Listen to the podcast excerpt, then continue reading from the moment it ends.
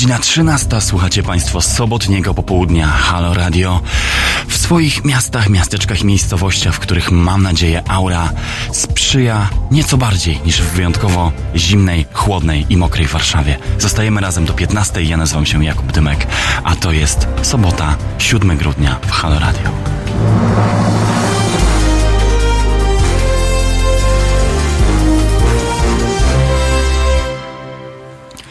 Mamy dla Państwa dzisiaj bardzo interesujący i intensywny program.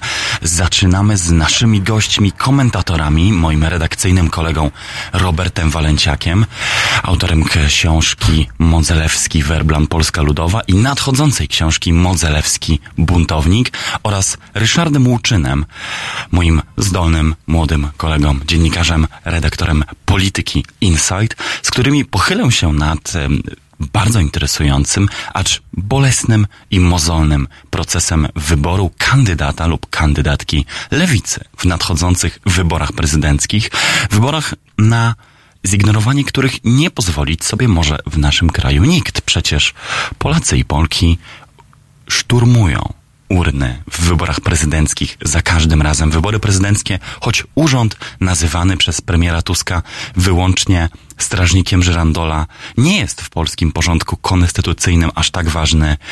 Naród, społeczeństwo, Polki i Polacy niezwykle w tych wyborach lubią brać udział i uznają je za bardzo, bardzo istotne. Kto będzie reprezentował lewicę w 2020 roku w wyścigu o urząd prezydencki porozmawiamy w pierwszej części naszej dzisiejszej sobotniej audycji z Robertem Walenciakiem i Ryszardem Łuczynem. O godzinie 14 przenosimy się na arenę europejską wraz z dr Jolantą Szymańską z Polskiego Instytutu Spraw Międzynarodowych. Będziemy komentować skład nowej Komisji Europejskiej. Ja wiem, że ilekroć pojawia się temat Komisji Europejskiej czy struktur europejskich, wydawać się może, że będzie nudno, ale za każdym razem okazuje się, że jest wręcz przeciwnie. To czym zajmie się nowa Komisja Europejska, jakie będą jej priorytety, jakie najważniejsze teki komisarzy już rozdano? I e, dlaczego ma być to, uwaga, nowe określenie, Komisja Geopolityczna. Będziemy rozmawiać z Jolantą Szymańską z Polskiego Instytutu Spraw Międzynarodowych do 14.30. O 14.30 zaś dołączy do mnie e, mój wieloletni kolega, dr Bartłomiej Krzysztan, ekspert od spraw wschodnich, szczególnie od Gruzji, ale nie tylko, całej sfery Kaukazu. Bartłomiej Krzysztan opowie nam o tym, dlaczego dziś ulice Tbilisi płoną, dlaczego wielkie, głośne, radykalne protesty uliczne, protesty pod parlamentem, które doprowadziły do jego faktycznej blokady, roznoszą dziś gruzińską stolicę. Co się obywatelom i obywatelkom Gruzji nie podoba? Dlaczego partia władzy, partia gruziński sen jest przez nich tak powszechnie odrzucana. I dlaczego i co właściwie nas w tej sprawie interesuje, co obchodzi świat zachodni? Sytuacja w Gruzji i dlaczego pod względem regionalnej geopolityki i całej światowej dyplomacji dzisiejsze protesty na gruzińskich ulicach powinny nas interesować. E, rozmowę z Bartłomiejem Krzysztanem zakończymy zaś również tematem wschodnim, ale jeszcze od nas odrobinę odleglejszym, mianowicie relacjami turecko-amerykańskimi i pytaniem o to, dlaczego kwestia ormiańska znajduje się dziś w centrum sporu między tureckim prezydentem Recepem Tayyipem Erdoanem a amerykańskim Donaldem Trumpem i jego administracją. O tym będziemy z Bartłomiejem Krzysztanem mówić do godziny 15. No więc, jak sami Państwo słyszą, program na dziś jest istotnymi tematami i ważkimi pytaniami napchany aż po same brzegi. Mam nadzieję, że uda nam się zostać z Państwem tu aż do 15. Jeżeli chcecie wspomóc Halo Radio i także ten nasz skromny, sobotni, popołudniowy program, pamiętajcie o nas i o zakładce halo.radia Radio, ukośnik SOS. Każda wpłata, każda złotówka, każdy przelew, każda forma wsparcia dla pierwszego medium obywatelskiego pomaga nam codziennie wydawać dla Państwa program na żywo. Jak można się z nami kontaktować? Oczywiście na tradycyjne halo radiowe sposoby na YouTubie w naszej transmisji wideo na żywo. Witam wszystkich uczestników i uczestniczki czatu. Dzień dobry, witam się z Państwem na stronie facebookowej halo.radio lub teraz halo.radio i pod tymi adresami mailowymi, jak i moim prywatnym adresem dymek małpa halo.radio możecie kierować pytania do gości, do moich rozmówców i do mnie przez cały czas trwania naszej dzisiejszej audycji. E, jeżeli pojawią się w trakcie jakieś komentarze, pytania lub głosy, nie, nie zapomnijcie także o tym, że obserwujemy na bieżąco wszystko, co piszecie do nas na Facebooku. Czekamy na wasze telefony pod e, numerami, które znajdziecie w zakładce halo.radio kontakt i na czacie w kanale YouTube. To mówiłem ja, Jakub Dymek. Słyszymy się za chwilę po Bjork i utworze Venus as a Boy w naszej haloradiowej poczekalni. Mam nadzieję w komplecie już nasi goście Ryszard Łuczyn i Robert Walenciak. Zaczynamy od tematów polskich, od nadchodzącej kampanii prezydenckiej. Już za chwilę, za pięć, cztery minuty, chwilę po dziesięć po pierwszej. Do usłyszenia.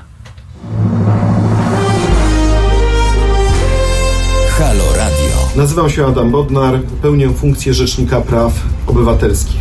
Szanowni Państwo, zachęcam Państwa do wspierania Halo Radio. Każda złotówka się liczy, każda wpłata, darowizna, stałe zlecenie na koncie.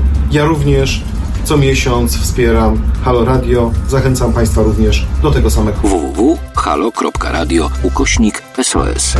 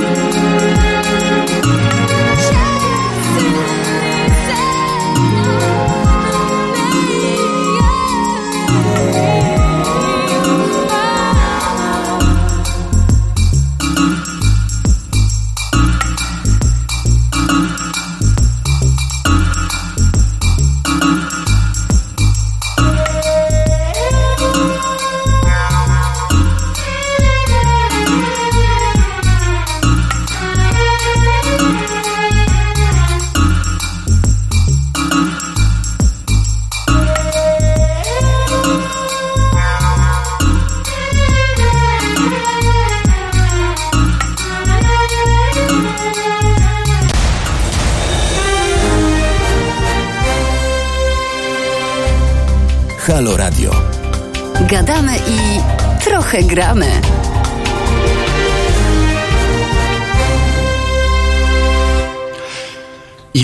13.12, ja nazywam się Jakub Dymek. Słuchacie Państwo sobotniego popołudnia Halo Radio. Ze mną już w studio dwa pokolenia wybitnych komentatorów politycznych.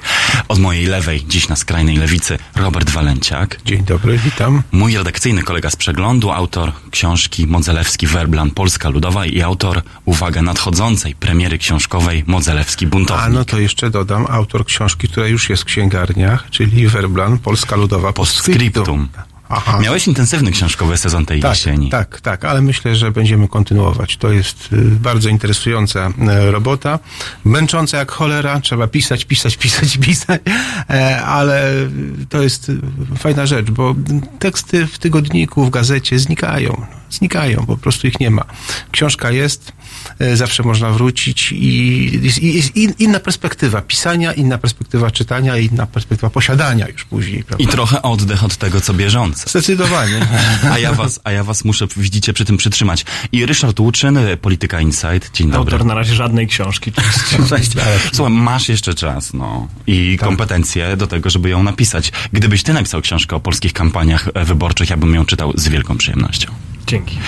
No a skoro przy kampaniach, panowie, jesteśmy, to czy gdybyśmy w Polsce mieli taki proces prawyborczy, jak mają Amerykanie, kilkadziesiąt debat, objazdy całego kraju, partie, które wielomilionowym kosztem przeczołgują tych kandydatów przez bardzo zawiły proces, to bylibyście za takim rozwiązaniem? Czy uważacie, że nasz taki trochę letni, trochę niedodefiniowany wyborczy proces, czasami niezrozumiały i jest ostatecznie lepszy? Ryszard Łuczyn. Ja osobiście byłbym bardzo zadowolony, bo uwielbiam debaty, kampanie, konwencje, wszystko, wszystko tego typu. Uwielbiam tego słuchać, uwielbiam na to jeździć, ale ja jestem freakiem. E, Ja jestem freakiem politycznym, także nie, e, podzieliłbym tę odpowiedź na siebie i innych politycznych freaków i e, na wyborców, bo nie mam poczucia, by wyborcy mieli w Polsce cierpliwość do tego. Być może jakby ten system się transformował, jakby to się miało zmieniać powoli, to to by się, to to inaczej by wyglądało, ale nie sądzę, gdybyśmy nagle wprowadzili 50 debat praw wyborczych, to żeby wszyscy w ogóle to śledzili. To, to oczywiście nikt by tego nie śledził. To, zresztą w Ameryce też nikt tego, znaczy śledzi też to e, ograniczona grupa ludzi. Te debaty są przede wszystkim dla, dla aktywu, dla e, ludzi wpływu. E, one, one na tym polegają. Tam jest in, inny system polityczny, bo teoretycznie są dwie partie, ale tak naprawdę tych nurtów jest tam cała masa. Więc można powiedzieć, że wielopartyjność skrywa się pod czapką dwupartyjności. To jest taki, tak, tak, tak, tak, tak, taka, taka specyfika. I żeby się przebić, no, prze- przebijamy się wewnątrz swojej partii najpierw, czyli wewnątrz takiej sz- szerokiego jakiegoś ruchu, więc trzeba zdobywać poparcie e, nie, nie wyborców, tylko, tylko działaczy, e, ważnych ludzi w, w poszczególnych rabstwach, w poszczególnych stanach, przebijać się, przebijać się, przebijać, no i zdobywać pieniądze, więc samo gadanie to, to, to nie jest, to jest połowa sukcesu, połowa, to znaczy jedna trzecia nawet, jedna trzecia to są debaty, jedna trzecia to są spotkania z wy- wyborcami, z ludźmi, to już nie są debaty, tylko twarzą w twarz, no i tam ostatnia, jedna trzecia, chyba najważniejsza, spotykania z ludźmi, którzy mają kasę, którzy mają pieniądze, którzy organizują tę kampanię. To, to, to, to, to jest zdobywanie środków na kampanię jest też kampanią i, i tak naprawdę e, są, są, są dane, które wskazują, że no, e, jeżeli zdobywasz pieniądze na kampanię, znaczy, że, masz, że, że, że jesteś, jesteś dobrze postrzegany i, i masz większe szanse wygrać, no, zdecydowanie. Mhm. Ja wiem, że obaj jesteście już w blokach startowych, nie na urząd prezydencki, ale do tego, żeby powiedzieć już nam, co myślicie o kandydatach i kandydatkach, o których mówi się na lewicy, ale jeszcze zanim, bo skoro o tych uściskach dłoni, o tym takim amerykańskim stylu prowadzenia kampanii, o tym objeżdżania, objeżdżaniu kraju, to Zgodzicie się, zgodzicie się chyba panowie ze mną, że nie da się nie zauważyć tego, że Andrzej Duda zaczął kampanię w momencie, w którym zapieczętowano urny wyborcze 13 października. Andrzej Duda zaczął kampanię 5 lat temu. Nie no, słuchajcie, żarty żartami, ale on objeżdża powiaty cały czas. Skończył ostatnio swój obiecany rajd po wszystkich powiatach w Polsce. Więc na razie ja nie dostrzegam jakiejś poważnej zmiany. On po prostu kontynuuje to, co robił cały czas. On jest takim prezydentem aktywnym rzeczywiście e, w, w tej Polsce powiatowej. On się pojawia, on robi sobie selfie z ludźmi, tańczy na dożynkach. Jest bardzo obecny. I na razie mamy cały czas ten okres prekampanii, kiedy nie ma jeszcze konwencji, takich dużych eventów, więc w tym kontekście ja nie mam poczucia, by coś się zmieniło. My po prostu bardziej zwracamy na to uwagę, bo myślimy sobie już o tych wyborach prezydenckich, które są za kilka miesięcy, ale to się cały czas działo. Tylko my za bardzo nie zwracaliśmy na to uwagi, no bo kto będzie jeździł na dożynki do 380 powiatów w Polsce za Andrzejem Dudą, żeby obserwować, co on tam robi. W kampanii wyborczej, prezydenckiej, to co innego. Był taki moment e, przed wyborami, dwa tygodnie, powiedzmy miesiąc przed wyborami, kiedy wydawało się, e, że kampania nie będzie potrzebna w ogóle. Otóż wyobraźmy sobie, a, a tym momentem był, by, była sytuacja, kiedy sondaże dawały PiSowi większość konstytucyjną. I PiS nawet chciał tej większości konstytucyjnej. Bo jeżeli ma większość konstytucyjną, czyli ma większość, która może odrzucać weta prezydenta. E, Więc w związku z tym obojętnie było dla PiSu, kto jest tym prezydentem, bo zawsze weto odrzuci. E, bardzo bał się tego Duda. Duda nie chciał tej sytuacji, yy, no i oczywiście wyszło na, na, na, na, na niego. Na jego, yy, jest tak, jak on chce, to znaczy on jest absolutnie kluczową postacią w tej chwili dla, dla władzy PiSu. No właśnie, dlaczego panowie e, Prawo i Sprawiedliwość mówi, że wybory prezydenckie są wyborami o wszystko? O wszystko, dlatego, że y, możemy tu w ciemność w, ka- w każdy zakład, że jeżeli PiS y, przegra te wybory prezydenckie, y, to wówczas y, bardzo szybko dojdzie do wcześniejszych wyborów parlamentarnych, y, dlatego, że po prostu PiS nie będzie w stanie rządzić, bo prezydent, y, mając mandat najpotężniejszy, jaki można sobie wyobrazić, poparcie wyborców, e, będzie mógł wetować e, ustawy, e, no i wówczas no, de- tak de facto m, będzie miał siłę e, sparaliżowania e, prac, prac działa, działania PiSu. Będzie mógł kontrolować PiS, będzie mógł go stawiać w fatalnych, takich, takich niezręcznych sytuacjach, e, co zaowocuje w jakimś tam, w jakiejś perspektywie czasu, że PiSowi zacznie spadać poparcie. No tak jak swego czasu Aleksander Kwaśniewski ograł AWS i, i, i zniszczył ten AWS, uśmiechając się e, przy tym cały czas, e, tak teraz, e, teraz ten nowy, niepisowski prezydent tak najprawdopodobniej sobie by poradził z PiSem. E, w związku z tym dla PiSu, dla Jarosława Kaczyńskiego jest to wojna o wszystko. Też tak to widzisz? Oj, zdecydowanie. To e, jakby po, poza tym, że e, mielibyśmy siłę weta prezydenta, no to jak PiS traci fundamentalny symbol, ale traci też powiedzmy większość w różnych ciałach kolegialnych, na przykład w Krajowej Radzie Radiofonii i Telewizji, że wte, jakby wtedy już traci mnóstwo władzy, ale fundamentalne jest jednak to weto. No nie da się rządzić mając opozycyjny senat i opozycyjnego prezydenta. Z senatem sobie jeszcze jakoś poradzą. Wiadomo, Sejm może odrzucić e, senacką, senackie weto, senacką niezgodę na przyjęcie ustawy. No ale prezydenckie już nie. Panowie, Znaczy tak, ale nie, nie taką większością, jaką teraz mają, prawda? Przepraszam. No tak, no bo nie mają siły. PiS nie ma siły, więc nie odrzuci tego. PiS nie ma siły, by odrzucać e, weta i nawet nie ma potencjalnego sojusznika, który mógłby dać mu tę siłę.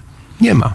Konfederacja nie jest, e, wbrew Ilu? temu, co za mówili mało, komentatorzy. Za mało. Jest, jest, jest nawet, jeżeli Konfederacja powie, będziemy pomagać PiSowi, to tam jest bodajże 11 posłów, y, więc mało. To jedno. Poza tym ja się na co dzień zajmuję Konfederacją i mam poczucie, że z tego centrum, m, które zazwyczaj patrzy na Konfederację, ona jest bardziej podobna do PiSu niż jest w rzeczywistości.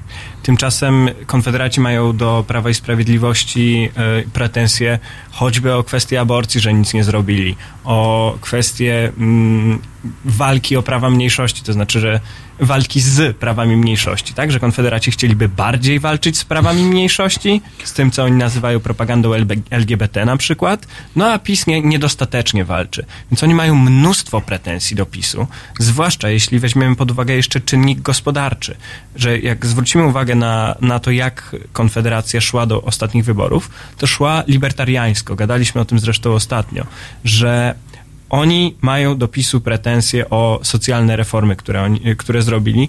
No i jednym z ich warunków na pewno, gdyby mieliby, e, gdyby mieli pomagać, byłoby ich różne odkręcanie, wykręcanie. Trudno mi to sobie wyobrazić po prostu. Konfederacja e, uważa się za taką lepszą prawicę, lepszą, uczciwą, taką prawdziwą prawicę, a e, pisowców nazywają oczywiście ludźmi, którzy weszli w buty platformy, w związku z tym bardziej interesują ich konfitury niż cokolwiek innego. No i oskarżają E, ich o tym, tak jak e, mówił tak. Ryszard, jeszcze o socjalizm. E, Tak, no i, i je- jeszcze jest jedna rzecz, musimy o tym pamiętać. Otóż strategią PiSu i jakby racją stanu PiSu jest to, by nic nie było na prawo od PiSu na scenie politycznej. W związku z tym oni konfederatów chcą, nie, nie chcą ich pozyskać, chcą ich po prostu politycznie zabić. I politycy y, Konfederacji wiedzą, że y, są w, tej chwili dla PiSu największym zagrożeniem, największym wrogiem. Nie lewica dla PiSu jest groźna, nie Platforma, Konfederacja, to jest gł- główny wróg PiSu. Y, I tam dla nas jest, pa- patrz na to z daleka, jest to, jest to, jest, jest to coś dziwnego, ale tak naprawdę oni się najbardziej z sobą nienawidzą. Zresztą pamiętacie taką historię, jest, jest, jest wróg, śmiertelny wróg, koalicjant, prawda? Więc, więc tutaj jest dla, dla, dla, dla PiSu jest e, najpierw nienawidzą lewicy, potem jeszcze bardziej nienawidzą Tuska, a najbardziej nienawidzą konfederatów. O, tak to wygląda. A do tego kto tak naprawdę z Andrzejem Dudą powinien skrzyżować szable? Czy powinien być to kandydat czy kandydatka? I kiedy się tego dowiemy? Odpowiemy już za chwilę po utworze. Zostawiamy Was z Laocze. Wracamy już za chwilę, tuż przed wpół do drugiej, z moimi gośćmi Ryszardem Łuczynem i Robertem Walenciakiem.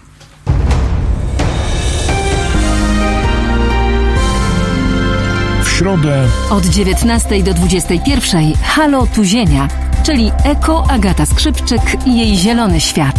19.21. www.halo.radio. Słuchaj na żywo, a potem z podcastów.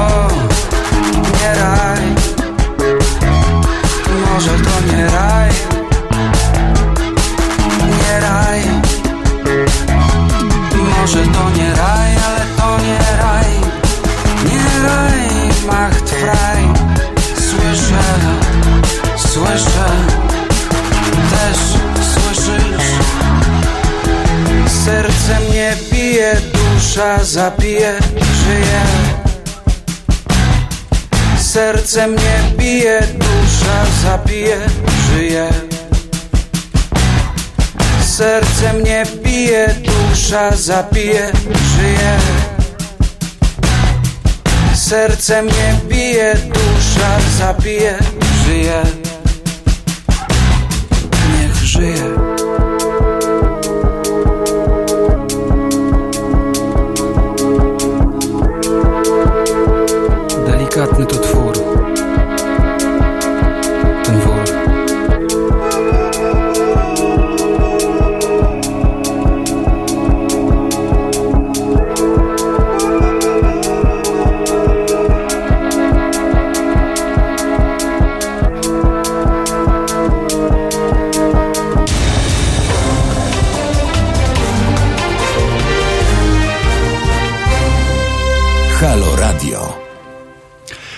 13.30 zbliża się to sobotnie popołudnie Halo Radio ze mną Jakubem Dymkiem i moimi gośćmi Ryszardem Łuczynem i Robertem Walenciakiem. Dzień dobry panowie raz jeszcze.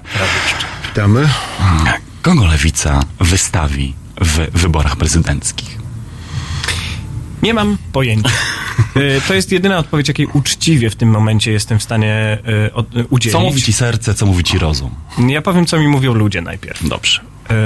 A ludzie mi mówią, że to ma, mamy taki stan, że mamy ogólny konsensus w sprawie plotek. Wszyscy zgadzają się, jakie są plotki, a plotki są takie, że ani Robert Biedroń, ani Adrian Zandberg nie chcą kandydować, więc lewica szuka jakiejś kobiety, która y, by mogła się tego podjąć. Wymienia się oczywiście mnóstwo nazwisk. Gabriela Morawska-Stanecka, Agnieszka Dziemianowicz-Bąk, Katarzyna Sztoprutkowska, Jolanta Banach, mnóstwo, mnóstwo, mnóstwo nazwisk.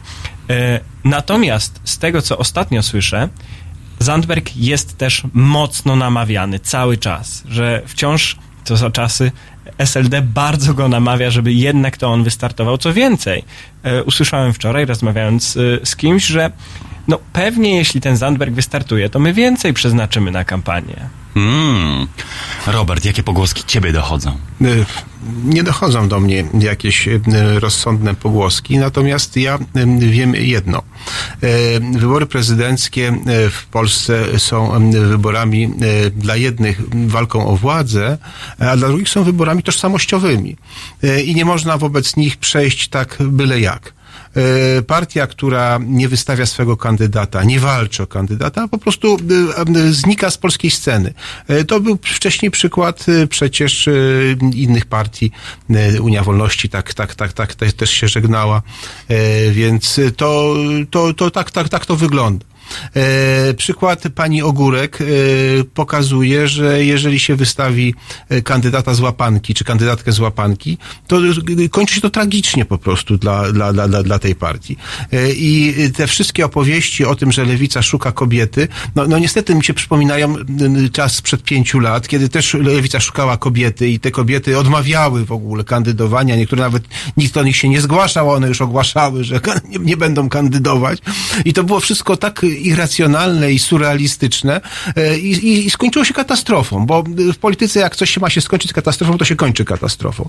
E, Więc już, żeby zamknąć ten, znaczy, żeby zmierzać do jakiegoś pi- pierwszego podsumowania. Lewica musi wziąć udział, jeżeli, jeżeli uważa się za poważną formację oczywiście i, i która chce coś w Polsce zrobić. E, Musi wziąć w tych udział w wyborach, musi wystawić najlepszego kandydata, jakiego ma, a ma dwóch tylko kandydatów, których może wystawić, czyli albo Adrian Zandberg, albo Robert Biedroń i nie ma innych po prostu. Jeżeli któregoś z nich nie wystawi, to znaczy, że jest dupą, a nie lewicą. Taka jest moja e, opinia e, i będę się jej trzymał. No to tak, tak, tak, przekonujcie mnie, jeżeli uważacie, że To ja jest będę. inaczej.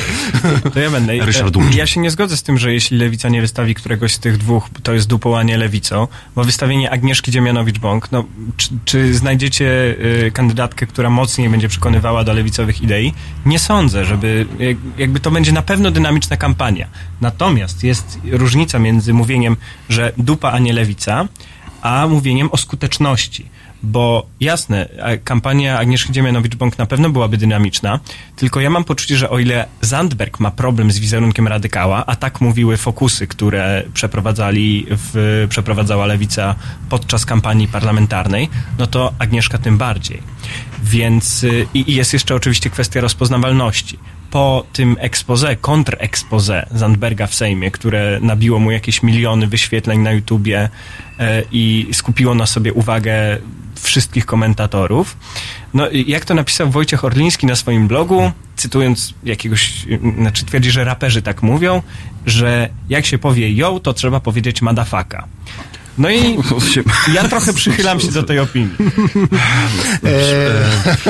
Się- Agnieszka, e, dwa słowa komentarza, bo Agnieszka Dziemianowicz-Bąk jest e, z pewnością bohaterką, ale ona jest bohaterką e, bańki facebookowej, która potrafi się, jak wiemy, rozgrzać do czerwoności w ciągu zaledwie kilku godzin, ale równie szybko zgasnąć. Tymczasem te same badania, o których ty mówisz, pokazują fundamentalny problem z rozpoznawalnością pf, nie tylko samej Agnieszki Dziemianowicz-Bąk, ale większości z tych osób, o których się dzisiaj na giełdzie Zgoda. nazwisk mówi, a do tego jeszcze, jakkolwiek em, pozytywnie nie oceniać by e, poglądów Agnieszki Dziemianowicz-Bąk, to do tego dochodzi jeszcze, i Robert może mnie poprze lub nie, olbrzymia trauma Magdaleny Ogórek w środowiskach SLD i przekonanie, że em, każda kobieta poniżej 60 roku życia stanowi potencjalne wybuchowe e, zagrożenie i im, implozją wyborczą, jaką była kandydatura e, Ogórek Nie wiem, jak jest, pięciu lat. nie wiem, co SLD-owcy myślą, natomiast e, wydaje mi się, że nie, nie, absolutnie nie możemy porównywać e, tych dwóch pań. To, to są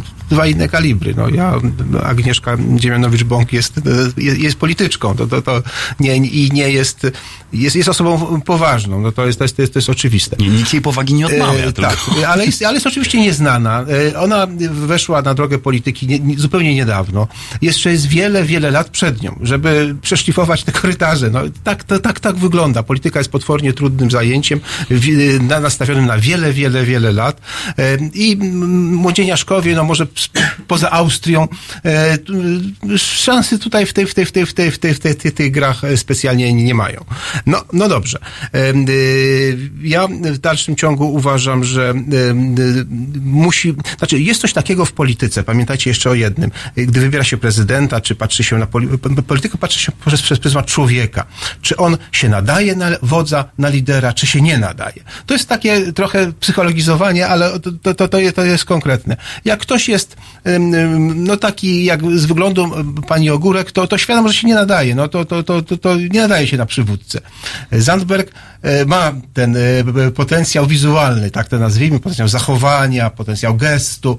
No, jest to, mówię, no, kawał, jest to chłop, no. E, może być liderem. E, czy on jest radykalny? No, to jest, to, dla jednych jest radykalne, dla drugich nie jest radykalne. To jest kwestia e, dyskusji, kwestia przekonania, kwestia tłumaczenia, kwestia rozmowy.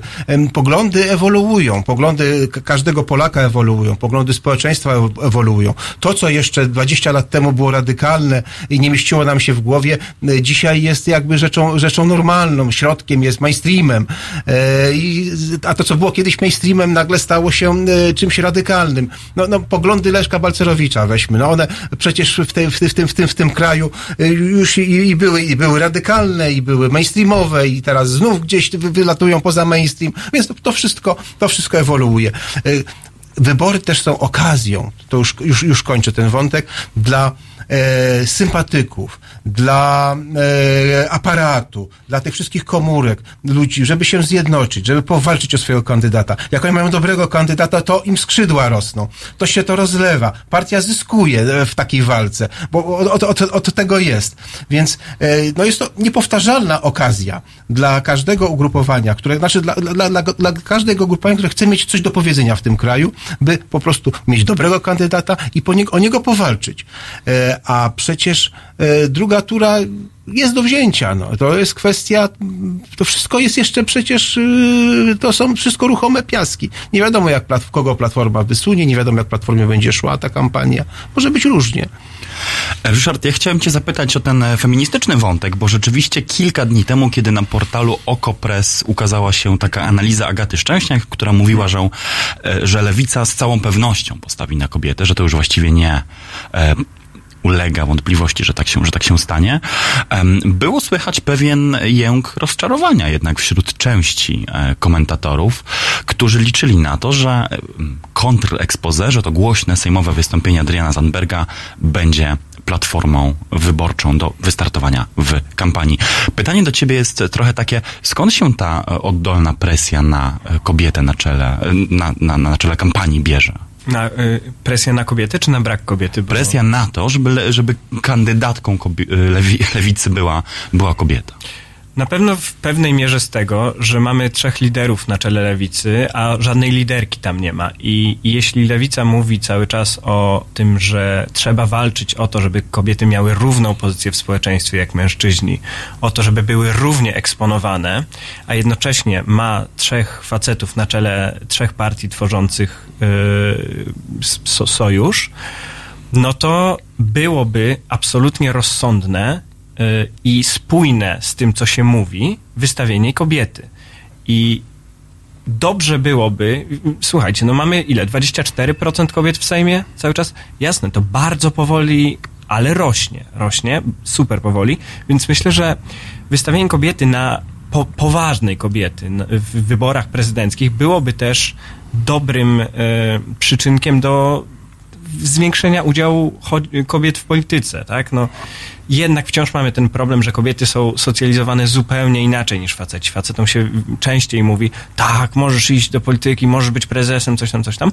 Kobietom się to rzadziej mówi. Więc ja myślę, że presja na to, żeby kobieta była wystawiona przez lewicę, wynika po części właśnie z tego, że jest za mało wciąż kobiet, po części z tego, że wśród lewicy kobiety są jednak mniej eksponowane, a po części z tego, że to byłoby po prostu dobre z perspektywy społecznej. Natomiast ja bym to jeszcze, poczekaj, ja bym to jeszcze oddzielił od kwestii Zandberg czy nie Zandberg, bo ja się zgadzam, że najskuteczniejsze byłoby wystawienie Zandberga. I to nie tylko dlatego, że ją ma dafaka, tylko dlatego, że Zandberg moim zdaniem ma taką unikalną umiejętność, którą wykształcił w sobie przez, przez te kilka lat, które już w polityce spędził, mówienia w miarę umiarkowanym językiem o rzeczach, które w polskim mainstreamie się nie mieszczą. E, mówienia na przykład o tym, że e, zwiększanie progresji podatkowej, czy progresywny CIT również, to nie są jakieś pomysły barbarzyńskie przy, przywleczone na bagnetach Armii Czerwonej. E, I dlatego uważam, że gdyby chodziło, y, gdyby wystawić Zandberga, to byłaby większa szansa na przekonanie tego centrowego elektoratu, który może by usłyszał swo, w swoim języku, jakby mainstreamowym, że to nie są jakieś radykalne, dzikie pomysły. Co jest radykalne, a co nie jest i który z pomysłów rzeczywiście ma ręce i nogi, odpowiemy sobie za dosłownie kilka minut. Zostawiam was z Fatboy Slimem i Praise You. Wracamy za kwadrans druga z moimi gośćmi w sobotnim popołudniu Halo Radio. Halo Radio. Cześć, nazywam się Janusz Panasewicz, wspieram Medium Obywatelskie. Fundacja Obywatelska zbiera kasę po prostu na to medium. Chcemy być wolni od polityki, od y, słupków oglądalności, od cenzury, od walki o y, jakieś tam polityczne wybory przed każdymi wyborami, obiecanki, cacanki, te wszystkie rzeczy, które nas po prostu złoszczą. Rozmawiajmy o nas, o naszych sprawach, o ważnych sprawach. Ja co miesiąc wspieram to i będę wspierał finansowo media, które są niezależne. I Kuba Wątły, który to gwarantuje, obserwuję go od lat, jest oczywiście bardzo bezpośredni. Czasami doprowadza ludzi do szału, jest bezkompromisowy, ale jest on sam w sobie jedyny, niepowtarzalny i po prostu ja mu ufam i zachęcam was do tego. Wspierajcie medium obywatelskie. Jestem z wami. www.halo.radio ukośnik SOS.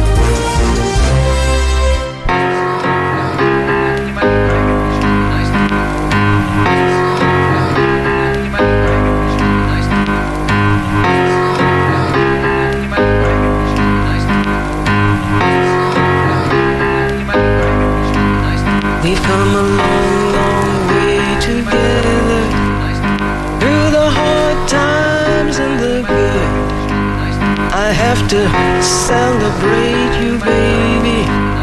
I have to praise you like I should.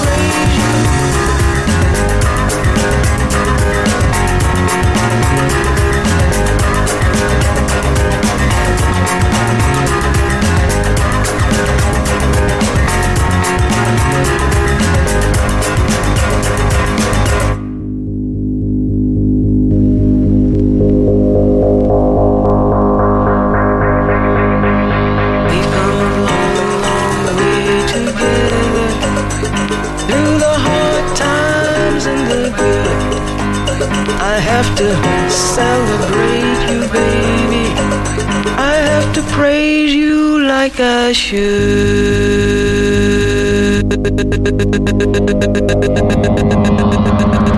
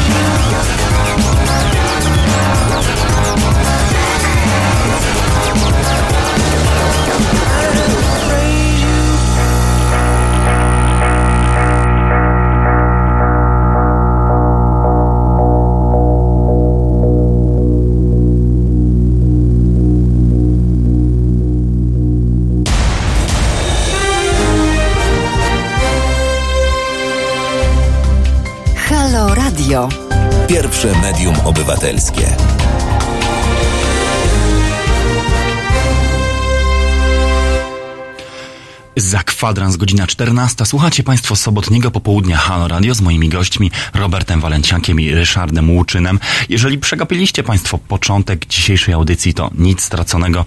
Wszystkie programy Halo Radio są dostępne na podcastach w aplikacjach, z których korzystacie na co dzień do słuchania podcastów Spotify, Apple Podcasts, Google Podcasts, Stitcher lub dowolna inna aplikacja obsługująca podcasty. Jesteśmy tam ja, jako że jestem w sobotę, zazwyczaj z jedno-dwudniowym opóźnieniem, także najwcześniej w poniedziałek rano możecie nadrobić, jeżeli coś wam umknęło.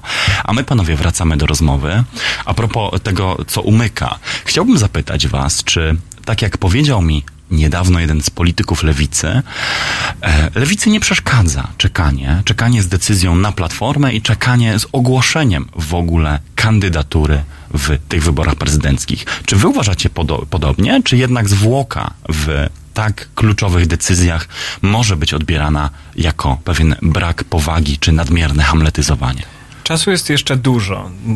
Taka polityczna mądrość ludowa mówi, że e, warto, żeby ludzie mieli o czym gadać przy świątecznym stole. I zdaje się, że lewica tak celuje, żeby ogłosić swojego kandydata lub kandydatkę po platformie, czyli po 14 grudnia, ale jeszcze przed świętami. Więc jeśli to zrobią w tym okresie, to będzie to Ja wątpię, ale Zobaczymy. Ja, ja, ja nie wiem, uczciwie powiem. To nie będzie to wcale, wcale takie złe. To znaczy, kampania się oficjalnie jeszcze nie zaczęła. E, oni twierdzą, że idą zgodnie z harmonogramem. Ja do końca nie wiem, czy to jest prawda, ale czasu jest jeszcze sporo, więc ja bym nie robił dramatu jeszcze z tego, że kandydata nie ma. No bo zobaczmy, formalnie Kosiniak czy jest już kandydatem? No nie jest. Czy formalnie Duda jest kandydatem? No nie jest. Czy Konfederacja ma swojego kandydata? No nie. Duda, jak już powiedzieliśmy, prowadzi, sam to powiedziałeś, prowadzi kampanię permanentną, więc akurat on się do tej wyliczanki nie nadaje. Ale Robert, jest czas, e, znaczy ten czas się zamyka. E, Jeżeli do, do świąt nie ogłosi lewica e, kandydata, to znaczy, że jest źle. No, to znaczy źle dla lewicy. Znaczy, to pokazuje, to, to wracamy do czasów Magdaleny Ogórek w tym momencie, moż, można, można powiedzieć. Bo no, no ile, ma, ile można czekać? No, do, do maja? No, politycy- politycy, z którymi po to się zgłasza, po to się zgłasza kandydata, by on e, prowadził kampanię, by jeździł, by rozmawiał z ludźmi, przekonywał, by e, budował, e, by, by, by rozmawiał z aktywistami, e, z jakimiś e, działaczami. No to, to wszystko wymaga jakby czasu. No lewica nie jest w tak wspaniałej sytuacji. Nie ma tylu pieniędzy, że za, za, zasypie nagle naród e, reklamami tele, telewizyjnymi e, i billboardami. No, no to, tak, tak nie jest. Jak się jest biednym, to trzeba postawić na metody, że tak powiem, starożytne. E, Czyli trzeba spotykać się z ludźmi, gadać, gadać i, i gadać. No a, a, no to, to wymaga czasu. Politycy lewicy, z którymi rozmawiałem, e, twierdzą, że styczeń to nie jest dla nich wcale taki zły czas, bo wiemy wszyscy doskonale, że jednak tradycyjna świąteczna przerwa w Polsce oznacza także przerwę od polityki i ten martwy sezon. Panowie, a co e, myślicie wobec tego o takiej deklaracji, którą również usłyszałem wyrażoną w niedwuznacznych kategoriach? Jeżeli oni Kidawa, to my Zandberg. Jeżeli oni Jaśkowiak, to my Morawska-Stanecka. Widzicie w tym racjonalność? Widzicie w tym e, zamysł pewien? Bo ja przyznam się, że tak, ale To ja się przyznam, że też. Yy, I też widzę, to znaczy trudno byłoby wystawić Morawską-Stanecką obok Kidawy Błońskiej, bo one są do siebie po prostu zbyt podobne.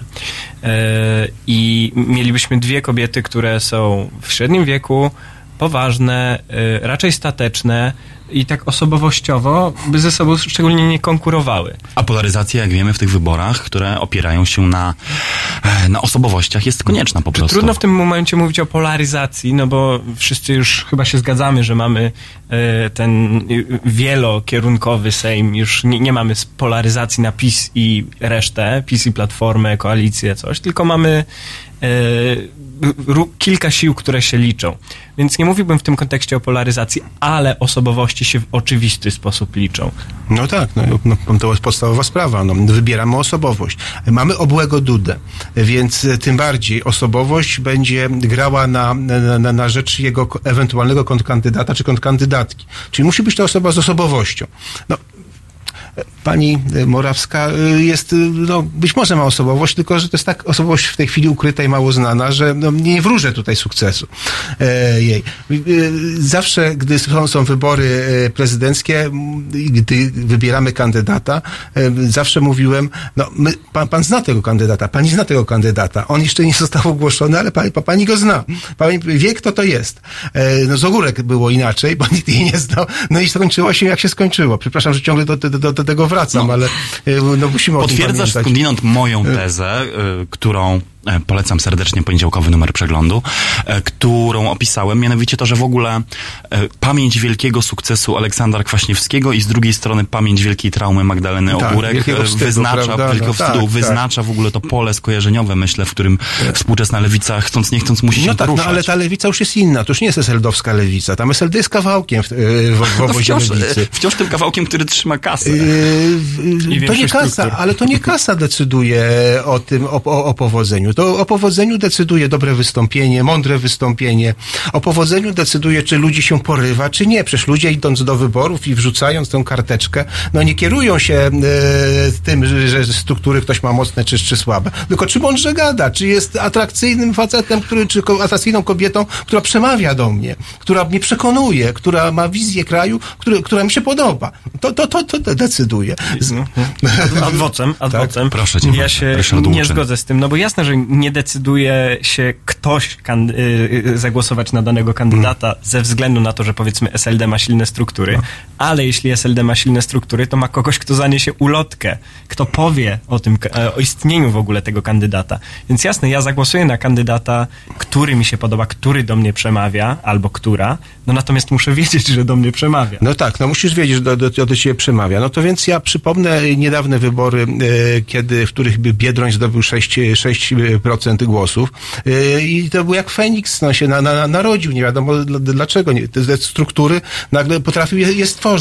E, I przypuszczam, że gdyby SLD w tamtym czasie startowało sa, samodzielnie, to nie zdobyłoby nawet tych 6%. Mimo tych struktur, które, mitycznych struktur bym powiedział, bo w znacznym stopniu te struktury to już są e, panowie po 70, którzy gdzieś się spotykają i, e, i jak i ktoś, jak ktoś młodszy tam przychodzi, to znaczy, że wnuk przyszedł po dziadka, prawda? Więc tak, tak, tak, tak, tak, tak, to wygląda.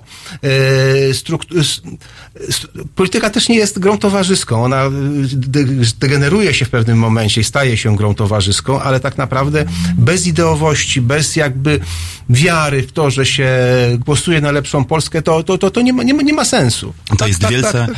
Zbliżamy się panowie do końca, ale to jest wielce symptomatyczne, że dopiero teraz padło nazwisko Roberta Biedronia w tym kontekście, prawda? Jakoś wszyscy jego ciche wycofanie się z pierwszej linii przyjęli bezgłośnie i tak jakoś się pogodzili z tym, że e, humor Roberta Biedronia znów kieruje jego uwagę gdzieś w inną stronę.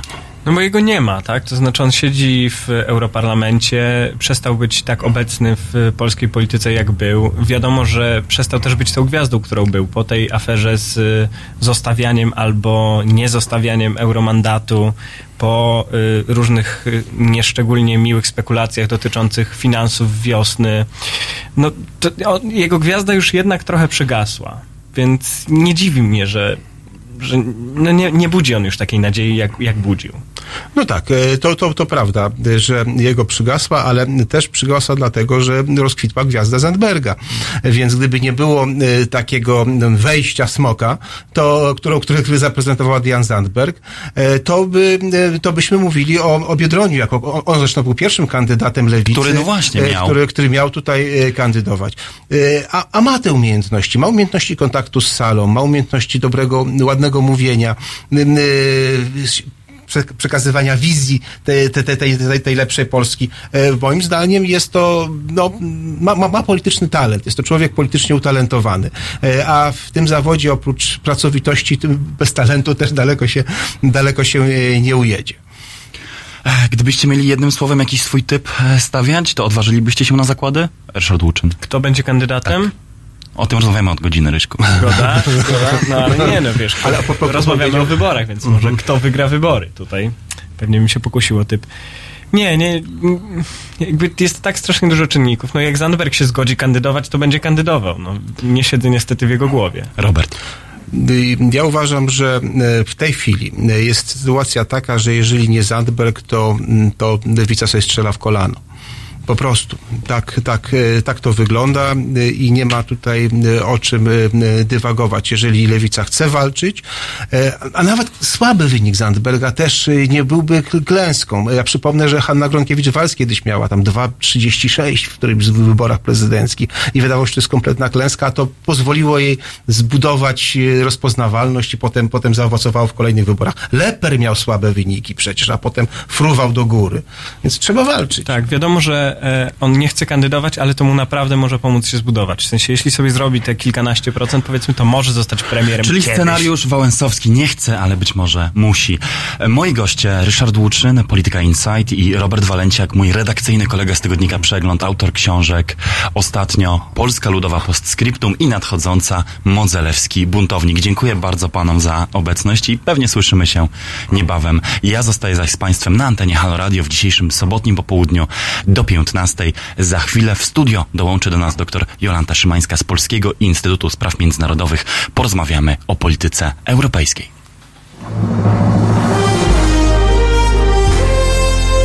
W poniedziałek Po poranku między siódmą a dziesiątą budzi Państwa dziennikarz i aktywista obywatelski Roman Kurkiewicz, którego serce od samego rana bije po lewej stronie.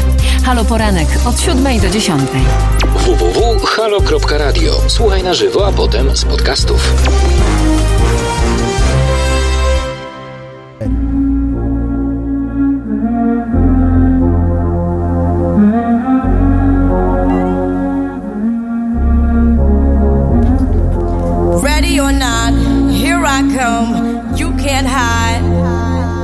Gonna find you and take it slowly. Ready or not, uh.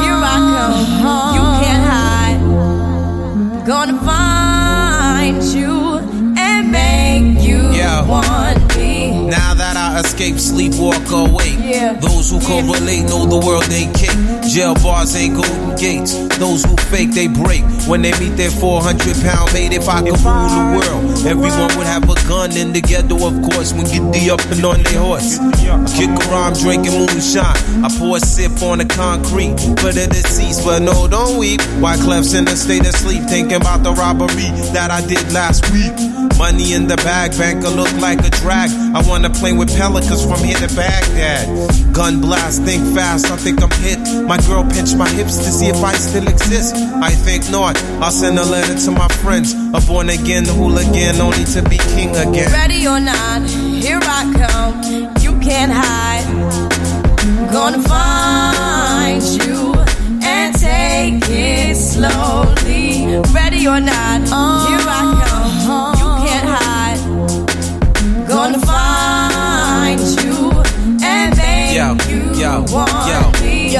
I play my enemies like a game of chess where I rest. No stress if you don't smoke cess. Less, I must confess, my destinies manifest. In some cortex and sweats, I make tracks like I'm homeless. Rap orgies with Borgie and Best. Capture your bounty like Elliot Ness. Yes, bless you if you represent the fool, but I hex you with some witches brew if you do do voodoo. I could do what you do, easy. Believe me, frontin' niggas give me heebie-jeebies. So why you imitating Al Capone? I be needing Simone and defecating on your microphone. Ready or not, here I come. You can't hide. Gonna find you and take it slowly. You can't run away from these styles I got, oh baby. Hey baby, cause I got a lot, oh yeah.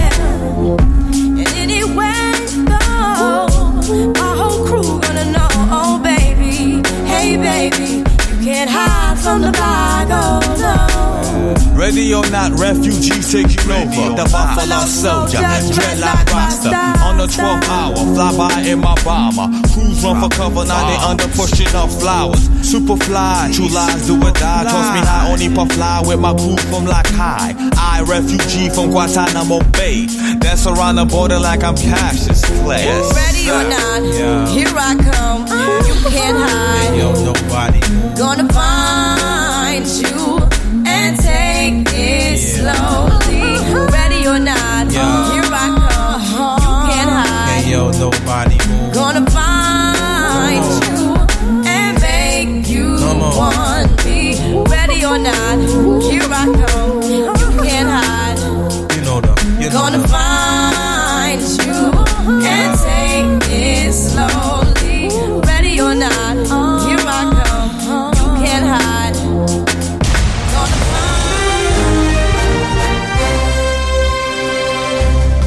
Halo Radio. Gadamy i trochę gramy.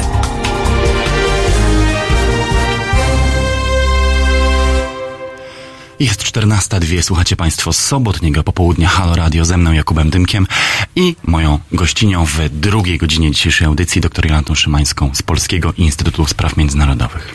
Dzień dobry. Dzień dobry. Rozmawiamy dzisiaj o nowej Komisji Europejskiej. Nowej, bo od tygodnia ukonstytuowanej, jeżeli można tak powiedzieć. 1 grudnia był tą 1 datą. grudnia, czyli niedziela. E, Warto powiedzieć, że komisja opóźniła się, jeśli chodzi o jej powstanie, co było związane z problemami w trakcie przesłuchań w Parlamencie Europejskim. Niektórzy z komisarzy nie przeszli tego sita. E, To po pierwsze. No, drugim problemem, który gdzieś zaczął się pojawiać na horyzoncie, to brak brytyjskiego komisarza, dlatego że mamy wybory w Wielkiej Brytanii planowane i wiemy, że Boris Johnson odmówił mianowania przed wyborami komisarza brytyjskiego. Ostatecznie to jednak nie przeszkodziło i komisja powstała e, w tym e, nieco ograniczonym 27-osobowym składzie, czyli bez Brytyjczyka. No ale tak, z miesięcznym opóźnieniem, bo powinna startować miesiąc, e, miesiąc temu. 27 to i tak skądinąd dużo, bo przecież komisja musi pod auspicjami swoich trzech tych wicekomisarzy w ogóle podzielić się obszarami oddziaływania, bo 27 tek i e, e, trzymanie się zasady, że co kraj to komisarz, e, z tego co czytałem, stanowiło pewien punkt dyskusyjny w ogóle. Czy ta formuła jeszcze jest Tak, cały czas warta utrzymywania? Tak, właściwie od czasu tego dużego rozszerzenia z 2004 ra- roku dyskutujemy o ograniczeniu liczby komisarzy i ta dyskusja powróciła. E, Przypomnijmy, że w samym traktacie lizbońskim mamy zasadę, że komisja powinna składać się e, z liczby komisarzy odpowiadającej dwóm trzecim. Tylko państwa członkowskie e, ograniczy, znaczy wprowadziły decyzję, która e, wstrzymała ten traktatowy przepis i w związku z tym nadal mamy tę zasadę jeden kraj jeden komisarz, choć tak jak, mm, tak jak wspominałam, niepełną realizację tym razem, dlatego że Brytyjczycy nie mają e, swojego. Tutaj takim orędownikiem ograniczenia liczby komisarzy był e, prezydent Macron. Ta dyskusja powróciła rok temu, ale wiele państw, w tym państwa Grupy Wyszehradzkiej, nie chciały rezygnować ze swoich przedstawicieli, stąd, stąd jednak ten szerszy skład Ale komisarzy. to jest, to jest po ludzku tak zrozumiałe skądinąd, prawda? No jednak trudno sobie wyobrazić w dzisiejszych realiach, że któryś z krajów, szczególnie naszego regionu, dobrowolnie zrzekłby się taki komisarzy. No, z jednej strony e, wiadomo, jak państwa rozumieją No komisarzy, właśnie. ale e, traktatowe rozumienie jest zupełnie inne, dlatego że komisja nie reprezentuje e, interesów państw członkowskich, tylko reprezentuje ogólnowspólnotowy interes i zarządzanie tak dużym kolegium jest wyzwaniem, dlatego że weźmy pod uwagę również to, że planujemy dalsze rozszerzenia, mimo że mamy impas w tym procesie, ale jednak zakładamy, że Unia będzie się rozszerzała docelowo, w związku z tym coraz większe kolegium jest trudne e, do zarządzania. Stąd też e, w ko- kolegium e, Ursuli von der Leyen wprowadzono, można powiedzieć, dodatkowy poziom wiceprzewodniczących zarządzających, którzy mają trochę ułatwić zarządzanie tym dużym kolegium. Te teki wicezarządzających komisarzy mają skądinąd interesujące tytuły, prawda? Tam są takie e, promocja europejskiego stylu życia, rynek, który pracuje dla wszystkich. Brzmi po trosze jak wyborcze slogany, a nie nazwy ministerstw, do czego byliśmy dotychczas przyzwyczajeni. Skąd ten pomysł? Em, Wydaje się, że y, to znaczy nie jest, nie, nie ma wątpliwości, że e, przy tym 27-osobowym składzie. Pewne, e, pewne obszary się na siebie mogą nakładać, stąd też pewnego rodzaju e, poetyckie takie e, slogany, które obrazują szersze priorytety komisji pod wodzą von der Leyen e, i jednocześnie wprowadzają właśnie stanowiska wiceprzewodniczących jako koordynatorów e, pewnych takich klastrów komisarzy. E, Te poetyckie nazwy oczywiście można dyskutować, one też były przedmiotem przynajmniej w niektórych przypadkach e, pewnej krytyki, natomiast no, one godzą pewnego rodzaju sprzeczne interesy, mam wrażenie, w niektórych, w niektórych obszarach, jak choćby ta e, promocja europejskiego stylu życia. Do tego, jeszcze, do tego jeszcze z pewnością wrócimy, bo tu tak naprawdę chodzi o politykę migracyjną, bądźmy uczciwi. Ale skoro jesteśmy przy nowych sloganach, to ja chciałem zapytać o jeszcze jeden nowy termin, który się ujawnił, czyli Komisja Geopolityczna. Na ten temat również trwa dyskusja, co te słowa, co ta zapowiedź Ursuli von der Leyen miałaby właściwie znaczyć. Czym ma być geopolityczna Komisja Europejska? E, Wydaje mi się, że geopolityczna jest oczywiście kolejnym takim banerem i sloganem, e, który ma przede wszystkim odróżnić e, komisję pod jej wodzą od komisji Junckera, która była z kolei przedstawiana mianem politycznej. E, Jak Juncker zostawał szefem Komisji Europejskiej, to nikt nie miał wątpliwości, że jest takim politykiem z krwi i kości i miał być właśnie bardziej zaangażowany, bardziej polityczny, a nie tylko technokratyczny jak Komisja Europejska dotychczas. E, Jednak e, ten sprawdzian e, no, nie, przeszedł, nie przeszedł weryfikacji państw członkowskich, dlatego że pod wpływem kryzysów imigracyjnego i gospodarczego okazywało się, że państwa sobie w sumie nie życzą tej politycznej komisji, bardziej zaangażowanej w sprawy i narzucającej swoją wolę. W związku z tym Ursula von der Leyen nie chce koncentrować komisji na sprawach wewnętrznych i kierować ją na zarządzanie tym, co wewnątrz, chociaż to oczywiście będzie nieuniknione, ale raczej skoncentrować uwagę państw na tym, tym, co na zewnątrz i działać w tych obszarach, w których państwa razem mogą wypracować wartość dodaną. Oczywiście kontekstem są wszystkie te wydarzenia, które dzieją się wokół, czyli rywalizacja amerykańska amerykańsko-chińska, czyli zagrożenie ze strony rosyjskiej, czyli e, e, potencjalne ryzyko kolejnego kryzysu migracyjnego. To są wyzwania, które e, w kadencji Junckera dały o, sie, o sobie znać i na które musi się przygotować e, Unia Europejska, a w których jest tak naprawdę dość słaba, dlatego że ten wymiar zewnętrzny Unii Europejskiej, wspólna polityka zagraniczna i bezpieczeństwa choćby, no są, e, są dość słabo rozwinięte i wymagają większego zaangażowania, bo wymagają wspólnego wysiłku. Ja wysłuchałem debaty e, portalu Euractiv i Fundacji Adenauera, która była poświęcona tej kwestii geopolitycznej komisji. Tam e, głos zabrali m.in. były minister spraw zagranicznych Radosław Sikorski, e, czy doktor Jacek Bartosiak i e, czy pani ambasador Katarzyna Pełczyńska-Nałęcz. Jedno było dla mnie po tych ponad dwóch godzinach dyskusji jasne, że najczęściej pojawiającym się słowem paradoksalnie w dyskusji o nowej Komisji Europejskiej jest Rosja. Dlaczego? Myślę, że dlatego, że rozmawiamy... Że jesteśmy w Polsce? Że jesteśmy w Polsce, tak. Myślę, że przede wszystkim tak i tutaj nie ma, nie ma co ukrywać. Natomiast ja mam wrażenie, że jednak w Europie częściej pojawia się słowo Chiny Mm. niż Rosja. E, natomiast oczywiście e, polityka wobec Rosji też jest wyzwaniem. To nie należy tego e, em, jakby odrzucać zupełnie. I wiele się mówi o tym, e, czy Unia Europejska będzie wypracowywała nową strategię wobec Rosji. Mamy zupełnie inne głosy w tej sprawie. Mamy też szereg ryzyk, które pojawiły się w związku z Rosją e, w samej Europie w ostatnich latach, jak dezinformacja, jak zaangażowanie Rosji w kampanie e, wyborcze w, w państwach członkowskich e, i tak dalej, i tak dalej, jak finansowanie partii politycznych, populistycznych. Także Rosja na pewno budzi emocje, jednocześnie jest aktorem, ważnym aktorem na arenie międzynarodowej, zaangażowanym w różne konflikty, w związku z tym trzeba jakkolwiek z Rosją rozmawiać. Natomiast e, jest ten wymiar gospodarczy, a właściwie ten wymiar rywalizacji Stany Zjednoczone i Chiny. Ja mam wrażenie, bo też byłam obecna na tej konferencji, o której Pan wspomniał, że jednak ta rywalizacja amerykańsko-chińska była e, wskazana jako ten e, priorytetowy obszar. I tutaj Unia Europejska, która musi się w tej rywalizacji odnaleźć.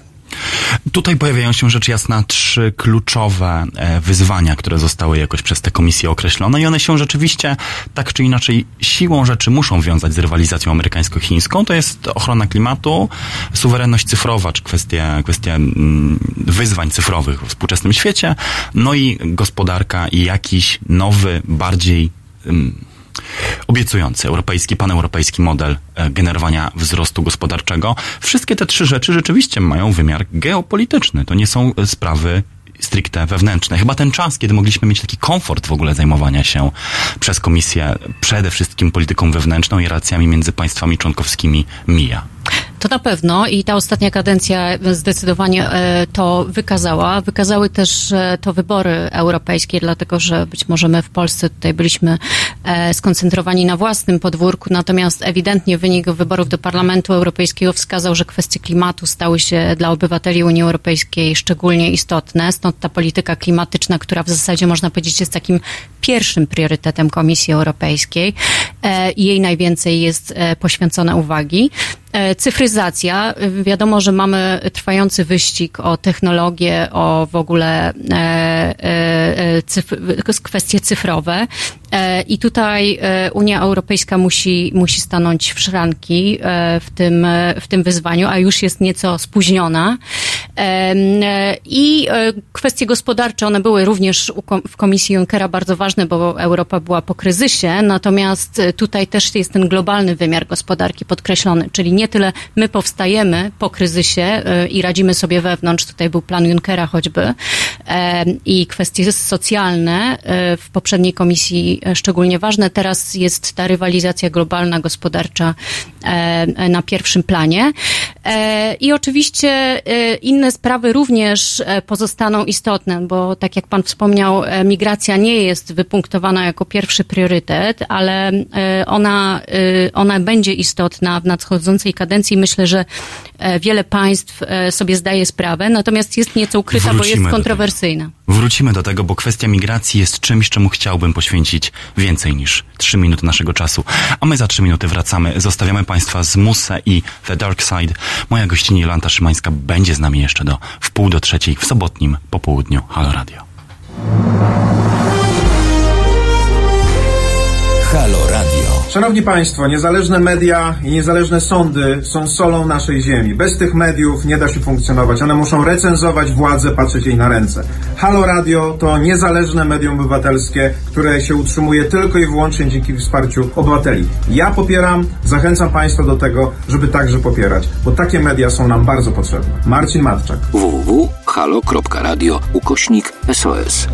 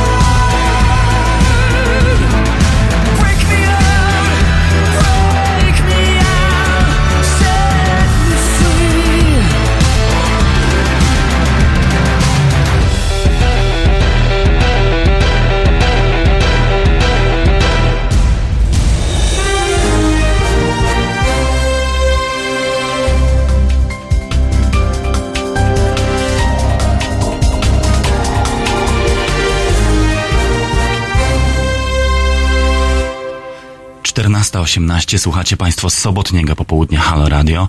Ze mną jest wciąż doktor Jolanta Szymańska, Polski Instytut Spraw Międzynarodowych. Dzień dobry raz jeszcze. Em, Zostajemy przy e, sprawach europejskich, ale przesuwamy się trochę na zewnętrzne granice Unii Europejskiej. E, Ja chciałbym zapytać o temat e, mnie niezwykle bliski, czyli Grecję i kryzys humanitarny związany z migracją do Europy, z uchodźcami, z warunkami w greckich obozach i z tym, co robi lub czego nie robi wokół tego problemu Komisja Europejska. Teka poświęcona między innymi migracji ma nazywać się promocją europejskiego stylu życia. Czy dobrze? E, tak, promocją po zmianie, e, która wywołała szereg kontrowersji. E, najpierw miała być to ochrona e, naszego europejskiego stylu życia, natomiast złagodzono nieco ten wymiar. I mieszczą się tam poza migracją właśnie kwestie bezpieczeństwa, co wewnętrznego, co nie jest być może dziwne, dlatego że pod wielu kwestiach choćby w ministerstwach krajowych sprawy wewnętrzne, bezpieczeństwo wewnętrzne z migracją e, jest powiązane. No niemniej jednak w kontekście tego ostatniego kryzysu i tego, jak Unia reagowała na kryzys, schowanie nieco tej migracji pod takim banerem, pod takim szyldem e, wywołało sporo kontrowersji. Jeśli chodzi o, o to, o, kwestię migracji czy polityki migracyjnej, to e, Ursula von der Leyen, mimo że nie nazwała e, e, teki migracyjną, e, wskazała migrację jako jeden ze swoich priorytetów, już przedstawiając program Komisji w Parlamencie Europejskim. I tutaj na pewno migracja, tak jak już wspomniałam w pierwszej części, pozostanie wyzwaniem, dlatego że szereg kwestii po prostu nie zostało rozwiązanych. To znaczy w sensie statystycznym Unia Europejska poradziła sobie e, z kryzysem, dlatego że aktualnie poziom migracji do Unii Europejskiej to jest mniej więcej 100 tysięcy, poziom 100 tysięcy nielegalnych przekroczeń granicy, czyli taki poziom e, średni sprzed kryzysu, czyli można powiedzieć, że redukcja przeszło 90%, jeśli chodzi o rok 2015. Więc w kwestiach liczbowych można powiedzieć, że kryzysu nie ma, natomiast liczby to nie wszystko. No to jest demo, dość demagogiczne użycie, użycie liczb. E, W takim sensie, że jeżeli będziemy odnosić się do najbardziej kryzysowej sytuacji, to każda inna będzie wyglądała na jej załagodzenie. No tak, ale myślę, że e, jeśli chodzi o odbiór społeczny, te liczby i, i te obrazki gdzieś tam robią, e, robią różnicę, więc, więc jakoś, jakoś trzeba mierzyć. Tak jak mówię, w sensie statystycznym wygląda to w ten sposób, w e, sensie politycznym wygląda to znacznie gorzej. Po pierwsze, Unia Europejska zdecydowała się na e, e, trochę odepchnięcie kryzysu od własnych granic, czyli eksport tego problemu na zewnątrz, podpisując umowy z takimi państwami jak Turcja, jak za pośrednictwem rządu włoskiego Libia. Państwa, które mają szereg problemów i które w dłuższej perspektywie na, na, nazwanie nie są, nie są wiarygodnymi partnerami, jeśli chodzi o rozwiązywanie problemów migracyjnych. I tego symptomy już widać dzisiaj, bo na szlaku wschodnio e, widać już wzrost migracji od połowy tego roku, dlatego że mamy napięcia w relacjach e, z Turcją. I w związku z tym Unia e, musi pracować nad swoim em, sposobem radzenia sobie z tym problemem, a nie tylko na odwoływaniu się do, do pomocy finansowej na rzecz rozwiązywania tego kryzysu przez innych, no bo to będzie czyniło ją e, zawsze zakładnikiem tych innych. Co z nowym komisarzem z Grecji, bo ta teka pozostaje w greckich rękach? Tak, e, to znaczy, e, ja bym powiedziała, że w kwestiach migracji to nie, nie kwestia tego, kto dzierży tekę ma fundamentalne znaczenie. Przede wszystkim e, fundamentalne znaczenie ma to, e, e, jak będą w stanie dogadać się państwa. I bo komisja w kwestiach migracyjnych w poprzedniej kadencji proponowała bardzo wiele, miała szereg inicjatyw i też Grek dzierżył tę tekę i to jest oczywiście ważne, bo inicjatywa musi wychodzić od komisji. Niemniej jednak wszystko rozbijało się o państwa członkowskie, o różnice ich interesów i wiemy nawet, że jeżeli udało się przepchnąć jakiś e, projekt legislacyjny, czyli zyskał nawet poparcie w Radzie, to nie, nie udało się go implementować. Ta słynna relokacja była e, tego e, przejawem. W związku z tym trzeba budować takie, takie rozwiązania, które mają szansę zyskać akceptację państw, co oczywiście sprawi, że będziemy szukać rozwiązań, które nie są może jakieś bardzo restrykcyjne, rygorystyczne i bardzo szybko zmieniające politykę migracyjną, ale będziemy poruszać się raczej w sferze drobnych kroków, a nie, a nie wielkich, e, wielkich e, e, milowych tutaj przedsięwzięć. Takim rozwiązaniem, em, e, które jest ostatnio przedmiotem dyskusji jest, jest taka wzmocniona, można powiedzieć, współpraca, nie w sensie formalnym, ale w, w węższym gronie współpraca e, państw. e, I tutaj w Paryżu była podpisana e, deklaracja między, między kilkoma państwami zachodnioeuropejskimi i południowymi państwami na temat dzielenia się azylantami, którzy napływają do portów e, na Morzu Śródziemnym e, i, i również otwierająca te porty e, e, po tym, jak zmienił się e, włoski rząd. I tutaj no, należy przypuszczać, że jakby pozytywne efekty takiej współpracy mogą, mogą przełożyć się na, na jakby większe otwarcie również innych państw członkowskich na tego typu współpracę, co oczywiście też nie jest proste. Natomiast warto powiedzieć, że strefa Schengen od czasu właściwie od czterech lat ponad czterech lat, czyli od czasu eskalacji tego kryzysu migracyjnego, nie funkcjonuje w taki sposób, jaki powinna funkcjonować, dlatego że na wybranych odcinkach granic wciąż em, utrzymywane są kontrole e, graniczne. W związku z tym, jeżeli chcemy przywrócić Schengen do normalnego funkcjonowania, e, to, e, e, to musimy jakoś znaleźć e, mechanizmy solidarnościowe. Dużym wyzwaniem oczywiście pozostaje również współpraca z państwami trzecimi. Juncker zapowiadał e, ambitny plan dla Afryki, który Który miał jak się skończył? miał wychodzić poza pomoc rozwojową. E, Natomiast no, na razie nic z tego e, większego nie wyszło. Mamy jakieś umowy partnerskie, mamy próby e, nawiązywania współpracy przede wszystkim w zakresie polityki powrotów migrantów do państw pochodzenia.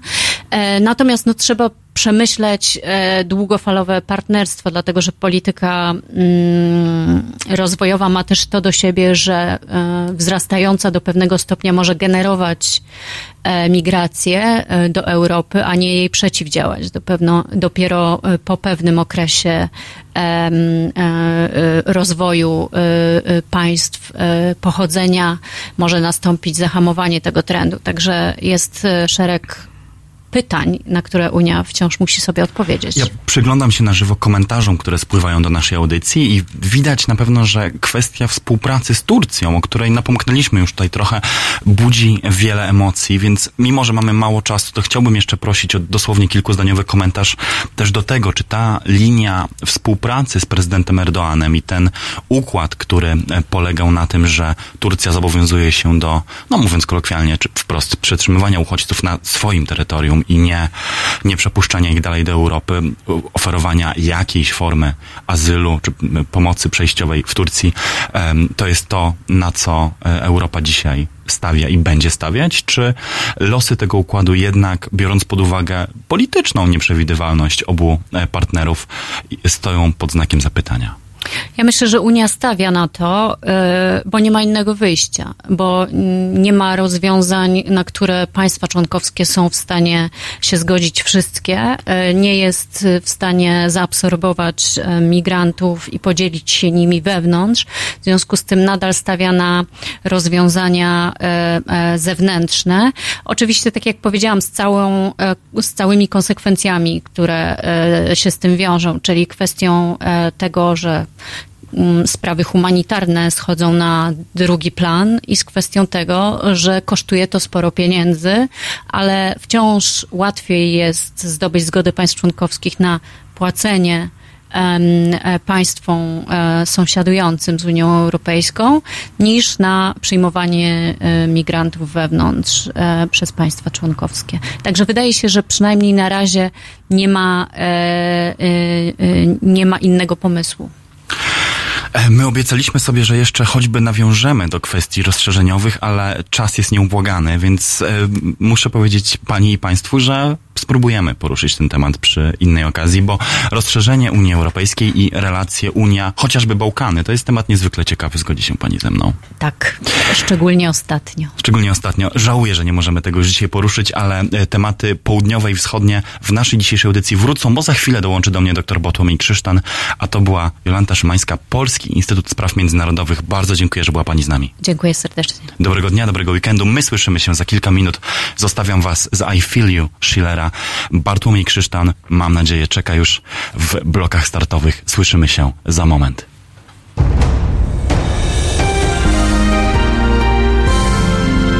W środę Od 21 do 23 telefony od Państwa odbiera dr Tomasz Kowalczuk, politolog i filozof.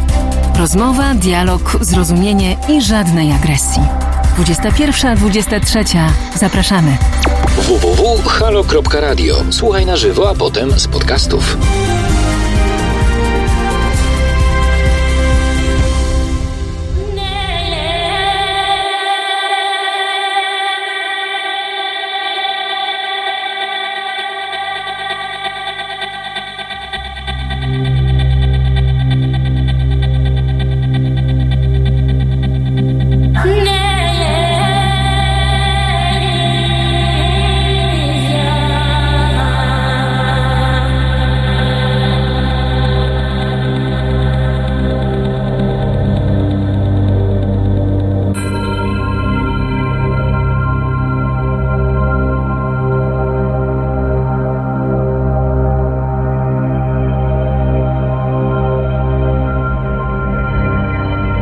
I feel you.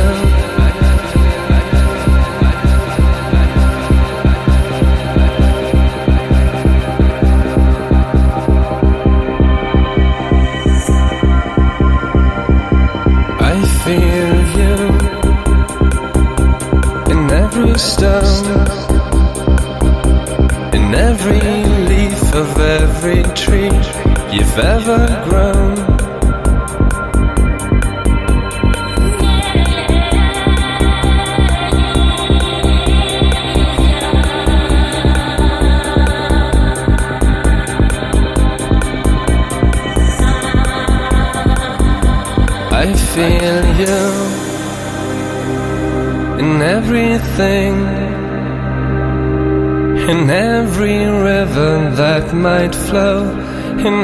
In every seed you might have sown.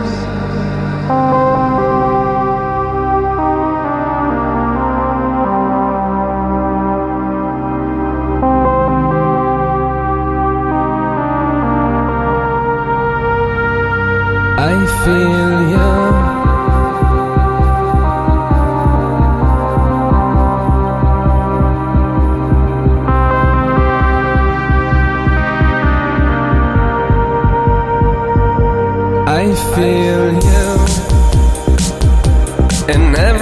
stone,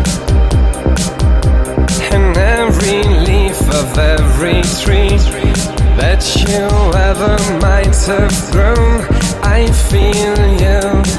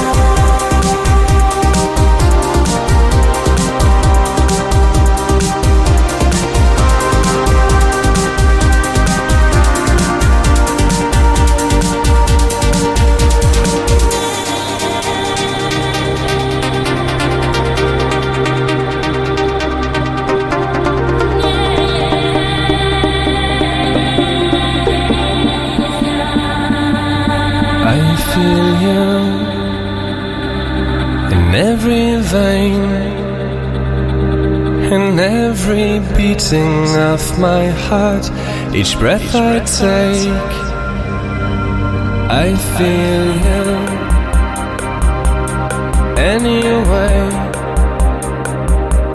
in every tear that I might shed, in every word I've never said, I feel you. I feel you. I feel you.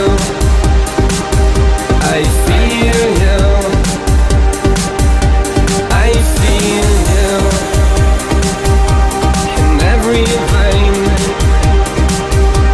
in every beating of my heart, in every breath for ever sake, I feel you.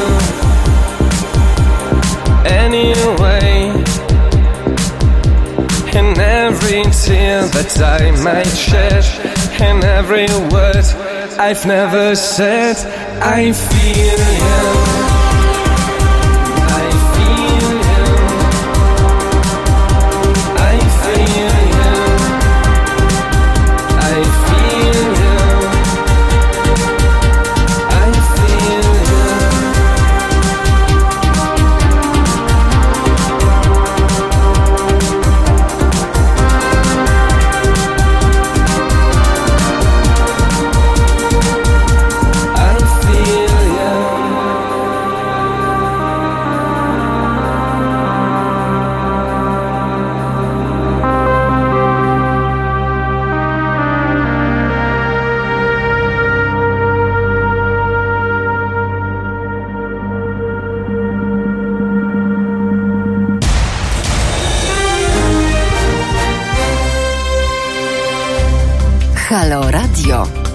Gadamy i trochę gramy.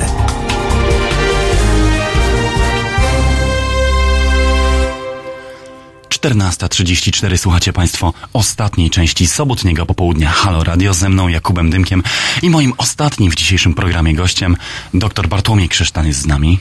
Cześć. E, Cześć, dzień dobry Państwu. E, Słuchaj, zaprosiłem Ciebie, bo nie będziemy udawać, że nie jesteśmy na Ty. Zaprosiłem Ciebie, żebyś powiedział nam trochę o tym, na czym znasz się najlepiej, czyli na sytuacji w Gruzji, e, na tym, co dzieje się dziś na e, gruzińskich ulicach, na ulicach Tbilisi, dlaczego protesty, które dziś szaleją w stolicy tego kraju, są tak istotne i dlaczego pomimo, że stosunkowo niewiele lub prawie nic, nie mówimy o tym dzisiaj w polskich mediach, należy zwrócić na nie uwagę. Więc może od początku. Dlaczego one wybuchły i z czym mamy dzisiaj do czynienia? E, Znaczy, zacznijmy od tego, że na tę sytuację składa się kilka, kilka różnych elementów. E, Pierwszym i podstawowym e, czynnikiem w przypadku gru- gruzińskich protestów jest kwestia ich kontynuacji. To znaczy tego, co się wydarzyło w czerwcu roku 2019. E, Wtedy podczas zjazdu kościołów prawosławnych w Gruzji Fotel e, przewodniczącego parlamentu zajął jeden z rosyjskich polityków, znany z dość e, negatywnego stosunku do Gruzinów, co wywołało po prostu wściekłość społeczną i duże protesty. One zostały dość e, brutalnie stłumione przez ówczesnego ministra spraw wewnętrznych, pana Gacharię, który aktualnie jest premierem. I pan Gacharia, żeby uspokoić nastroje społeczne wówczas w czerwcu, obiecał, że odbędą się specjalne obrady parlamentu, podczas których zostanie wprowadzona zmiana w konstytucji, wprowadzająca system proporcjonalny. Miało się to właśnie wydarzyć pod koniec listopada, natomiast głosami posłów gruzińskiego marzenia, ugrupowania rządzącego w Gruzji, którego, które reprezentuje pan Gacharia, e, ta poprawka do konstytucji została odrzucona, wobec czego przyszłoroczne wybory parlamentarne, e, najprawdopodobniej na jesieni 2020 roku, odbędą się ponownie według, e, według systemu mieszanego, co zdenerwowało Dlaczego, dlaczego, opozycję. dlaczego ta stara ordynacja w ogóle y, budzi, budzi Ta sprzeciw? stara ordynacja, jak każda ordynacja mieszana, która jest e, częściowo oparta na na, na, na jednomandatowych okręgach wyborczych, e, wspiera partie duże. E, w Gruzji mamy ten problem, że jest ona podobnie zresztą jak Polska krajem opartym na bardzo dużej polaryzacji i od roku 2011 e, cały spór polityczny sprowadzał się do kwestii e, różnicy pomiędzy gruzińskim marzeniem, ugrupowaniem, które przeciwko prezydentowi, prezydentowi Saakaszwilemu zostało założone przez e, Bidzinę Iwaniszwilego, miliardera, oligarchę, najbogatszego człowieka w Gruzji oraz e, zjednoczonym Zjednoczonemu Ruchowi Narodowemu, czyli partii byłego prezydenta Saakaszwilego. Mm, Obie te partie formalnie są proeuropejskie, więc nie zmienia się kurs geopolityczny, natomiast partia Bidziny Iwaniszwilego jest postrzegana za bardziej e, sprzyjającą e, porozumieniu e, z Rosją. Generalnie rzecz biorąc, gruzińskie marzenie w 2016 roku zdobyło y, bezwzględną większość w gruzińskim parlamencie dzięki właśnie tej ordynacji, wobec czego domaga, no, domagający się protestanci y, z jednej strony z partii opozycyjnych, z drugiej strony również z y, NGO-sów i tak dalej, e, domagają się tej zmiany, gdyż ona wyrzuca z polityki ugrupowania mniejsze i jakby kwestia reprezentatywności w parlamencie jest zupełnie niezachowana. Jasne, czyli jeżeli powiemy, że ta kwestia ordynacji nie jest wyłącznie sprawą symboliczną czy ustrojową, ale dotyczy także oligarchizacji polityki tego kraju, to nie będzie przesada. Nie będzie to przesada, szczególnie, że nawet nie chodzi konkretnie o to, że e, ta zmiana nie została przeprowadzona. Chodzi o to, że było to najważniejsze domaganie się e, protestujących w czerwcu. Padła konkretna obietnica ze strony gruzińskiego marzenia, więc został zawa zawarty pewien kontrakt społeczny, e, który został złamany. E, został złamany za zamkniętymi drzwiami, e, bez wysłuchiwania e, opinii publicznej. A musimy wziąć pod uwagę to, że Gruzja jest bardzo specyficzna na tej całej mapie e, byłych republik powstałych po rozpadzie Związku Sowieckiego, dlatego że po 2003 roku, w przeciwieństwie na przykład do Ukrainy, mamy tam pewną ciągłość zmian prodemokratycznych. Jest już nowe pokolenie, które zostało wychowane po rewolucji już po 2003-2004 roku i oni mają dużą świadomość obywatelską, wobec czego nie odpuszczą tak łatwo. To nie jest tak, jak można to zrobić w republikach Azji Środkowej, że zostaje to stłumione po prostu przez armatki wodne i nie ma tematu. E, wobec czego te protesty będą kontynuowane. Jakby to też pokazuje o coraz większą obywatelską, gruzi- obywatelskość Gruzinów w tych e, trudnych momentach. Mhm, No, chyba też reżimy Azji Środkowej są jest bardziej represyjne. kwestia, oczywiście, jak. E, bo, bo, bo jak sam zauważyłeś, Gruzja przy wszystkich swoich problemach ma ten konsekwentnie prodemokratyczny, prodemokratyczny kurs. W artykule gruzińskiej dziennikarki Głosu Ameryki opublikowanym na Washington Post czytam, że problem wygląda mniej więcej tak. Do czynienia mamy z powolnym, acz postępującym procesem zawłaszczania państwa, tym łatwiejszym, że dokonującym się bez, bez uwagi świata e, zachodniego. Dlaczego tej uwagi nie ma i dlaczego e, te protesty, którym, z którymi mamy do czynienia dzisiaj, na przykład, no nie wiem, w Hongkongu, zdobywają większą uwagę niż protesty w Gruzji. E, Sprawa jest skomplikowana, sprawa jest niezrozumiała dla świata zewnętrznego, uznawana jest za jakąś, za jakiś problem rosyjskiej strefy wpływów. O co tu chodzi? Sprawa jest skomplikowana na wielu poziomach i nie wiem, czy mamy wystarczającą ilość czasu, żeby o nich wszystkich powiedzieć. Natomiast e, nakłada się na to e, kilka elementów, bo wspomniałaś o tej oligarchizacji. Jakby w pełni się zgadzam, że e, jest to element, który jest mocno drażniący dla e, gruzińskiej opinii publicznej, dlatego że Bizina Iwaniszwili na początku, e, objawiając się jako ten, który ratuje gruzińską demokrację po e, aferach drugiej kadencji prezydenta Saakaszwilego, w pewnym momencie zaczął zagarniać e, całą władzę wokół siebie, zarówno na poziomie politycznym, jak i też na poziomie ekonomicznym. Druga sprawa jest taka, że oczywiście gra tu ogromną rolę geopolityka. Gruzja, jak wiadomo, jest republiką powstałą na gruzach Związku Radzieckiego, niegdyś była częścią e, tak zwanej bliższej zagranicy. E, pamiętamy wszyscy wojnę w, z roku 2008, e, a do tego dochodzi jeszcze chińska inicjatywa, czyli budowa pasa i szlaku, którego Gruzja jest bardzo istotną częścią, dlatego że granicząc bezpośrednio z Azerbejdżanem, który ma z kolei dostęp do Morza Kaspijskiego i otwiera całą drogę na Azję Środkową i dalej do Chin, Gruzja z kolei otwiera drogę przez Morze Czarne na Europę, więc w pewien sposób jest istotnym państwem w, w tej chińskiej inicjatywie, wobec tego ścierają się tu interesy chińskie i rosyjskie, do tego dochodzi jeszcze Unia Europejska i Stany Zjednoczone. W kontekście Stanu, y, Unii Europejskiej najistotniejszą rzeczą jest to, że po ostatnich niepowodzeniach związanych chociażby z e, kwestią akcesji Macedonii, e, również słowami, które Europa kierowała przez długie lata do Macedończyków, które koniec końców się nie spełniły, e, takie nastroje e, zaczynają się powoli pojawiać w Gruzji, mimo że ten kraj zawsze cechował się bardzo dużym przywiązaniem do e, prawdziwych bądź wyobrażonych wartości prozachodnich, proeuropejskich. Natomiast coraz częściej pojawiają się w gruzińskiej e, opinii publicznej głosy, że e, jest to kwestia mocno przesadzona i nigdy do Europy tak naprawdę ze względu na swoje usytuowanie na newralgiczne granice z Turcją, e, z Rosją, z Azerbejdżanem, bliskość Iranu również, Gruzja nigdy nie dotrze. Wobec tego nie dzieje się to na oczach świata z tego, z tego przede wszystkim powodu. To jest jak zwykle Kaukaz Południowy staje się miejscem takiej geopolitycznej rozgrywki, do której dołączają również Stany Zjednoczone i najlepiej to się robi tak naprawdę, e, kiedy nikt na to nie patrzy. Natomiast ciekawe to jest w kontekście dwóch pozostałych e, państw na Kaukazie Południowym, to znaczy Armenii i Azerbejdżanu, dlatego że Azerbejdżan e, skręca coraz bardziej na pozycje takie mocno konserwatywne.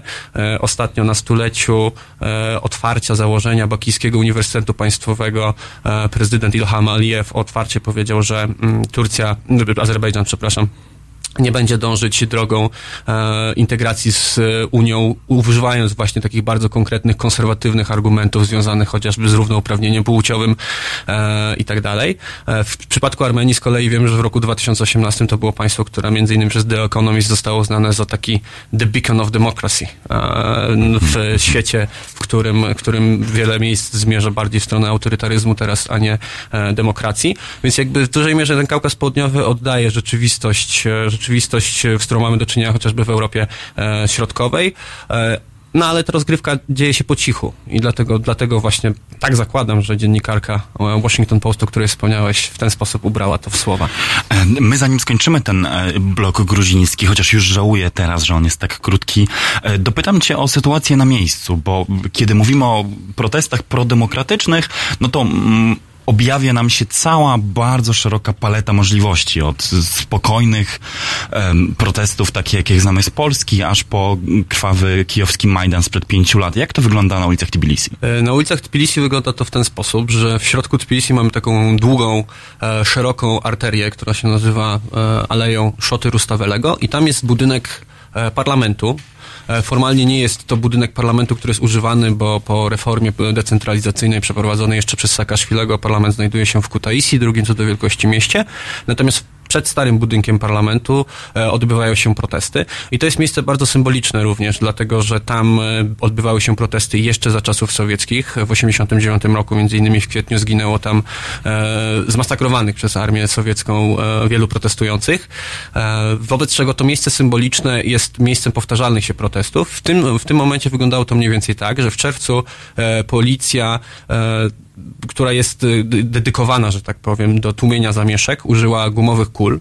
E, Kilka osób straciło, e, straciło oczy, e, wobec czego został Postrzelony wydedykowane- przez został, postrzelony przez gumowe Mhm. kule. Jedna z, jedna z jedna lub dwie, kilka, kilka uczestników po prostu straciło, straciło wzrok przez to, bądź też jedno oko, nie pamiętam dokładnie. W każdym razie potem zostały wydrukowane plakaty, na których, na których i ludzie przychodzili na przykład z opaskami na oczy przed, przed parlament, wobec czego to jest tak, że życie w Gruzji toczy się trochę tak w południowym stylu, powiedziałbym, włosko-hiszpańskim, więc tam się wszystko dzieje wieczorami i popołudniami, więc oni się tam zbierają wieczorami, blokują wejście przed parla- do, do parlamentu i y, później z tego, y, później od, odchodzą i wracają następnego dnia, a w ciągu dnia znajduje się tam tylko kilka namiotów i ci najbardziej wytrwali.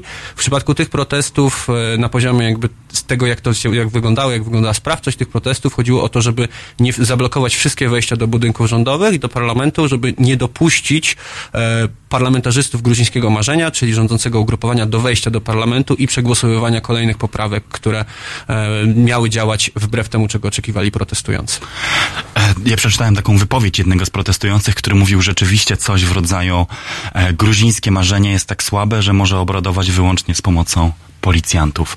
My do rozmowy z Bartłomiejem Krzysztanem, przenosząc się geograficznie nie aż tak daleko, aczkolwiek w sprawach geopolitycznych na zupełnie inny poziom, wracamy za chwilę.